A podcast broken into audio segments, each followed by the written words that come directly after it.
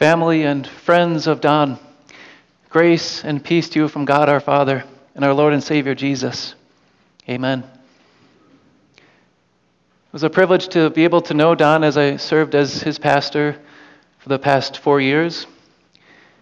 Uh, Don was someone that, if you knew him, you would have to say was a proud man. And I don't mean that in the bad way, I mean that in the good way. As obviously many of you here by your very presence can indicate, Don was proud of his family, proud of his friends, proud of the connections that he was able to make in his community and with the people that he knew and loved. Don was proud of a lot of things in, in a good way. But I'm sure if you knew him well, you understood the most of all that Don was proud of his God and what his God was and what his God had done and what his God would do for him. That's what we see in the Word of our God this morning as we meditate on God's Word in Psalm 36. And there we see a picture of just who this God is that, that Don was so proud to be a part of and to know and to praise.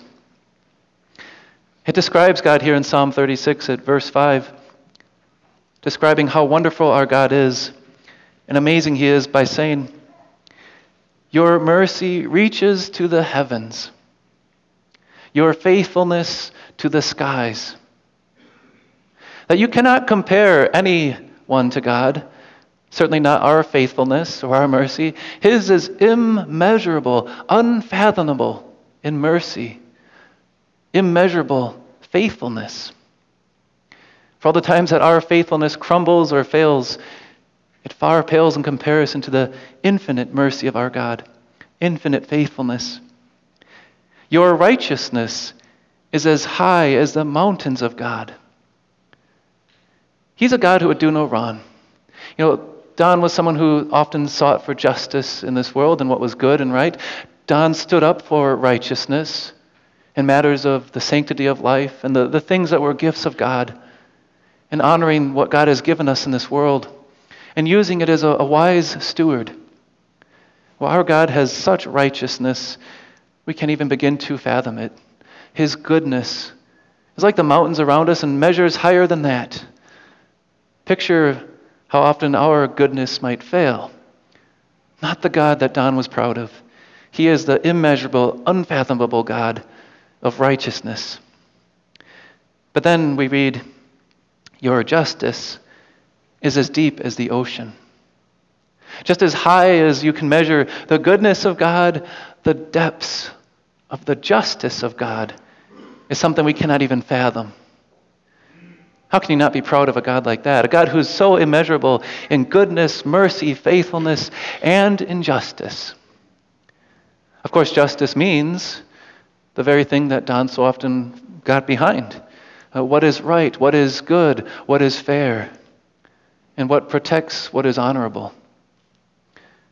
And yet, when you consider how unmeasurable, immeasurable the justice of God is, something more than pride comes up. In fact, I think that takes away all pride, doesn't it?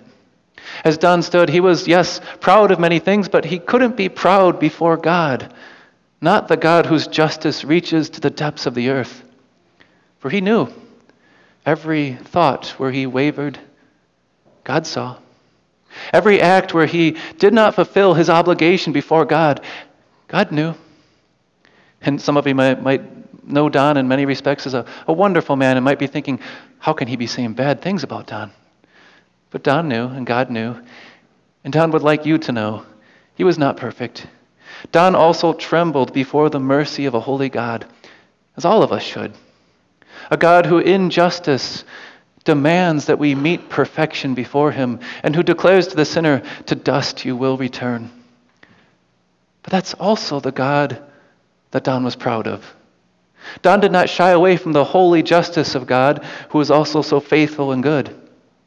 Because God fulfilled that justice and that mercy in an amazing way. I want to read for you verse 7, the, the center of our, our reading today. How precious is your mercy, O God. That is the gift, the reason Don would gather here. That is what made Don so proud of his God. That he could stand before him, a humble sinner, but say, How precious is your mercy. So high, so wonderfully high his love, so deep his justice, so wide his love. See where it's found. In order that the, the justice of a holy God and the mercy, the abounding, limitless mercy of our holy God might be seen, he sent his Son to this world. And that's where it comes to meet at full head the mercy of our God and the justice of our God, found in the love of his Son, who willingly came to this world and, and walked among us. And though he didn't seem so mighty and powerful and unfathomable, it is truly the Son of God who came, lowered himself, set aside all that divine glory, but remained just, remained holy, remained perfect, and remained merciful to the point where he would take that justice in our place on the cross. And there on the cross, we see what Don so would hold up in pride the love, mercy, justice, and faithfulness of our God, immeasurably found as he took our sins away.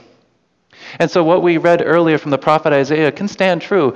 God can say, Come to me, you who are thirsty. Come to me, you who want something for free Give out of faithfulness and mercy. Or what Jesus said earlier, what we read from the scriptures, he can say, The one who believes in me, springs of living water will flow out of him. Don experienced that justice of God as God cleansed him. You know, Don spent quite a bit of time making sure that people had pure water and that they were able to, with his business, safely drink their water. Well, far more, how much more can't God give us what we need with pure water through his Son, Christ. And the promise of the washing that comes in baptism gave Don the mercy and faithfulness of his God as God poured out his Spirit.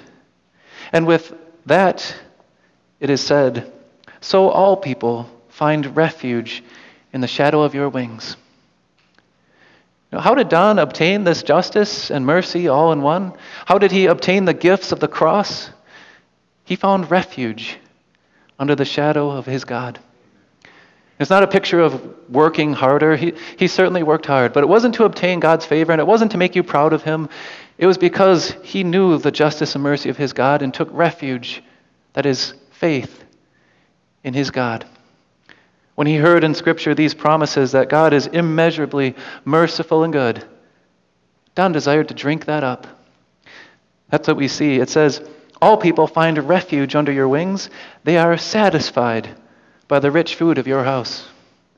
And I can attest, every, every occasion Don had, he came to drink up and to eat the bread of life and to drink up the water of life. He was here for every opportunity he could. He would gather for every Bible study he was able to. And he would participate. And he would share that food.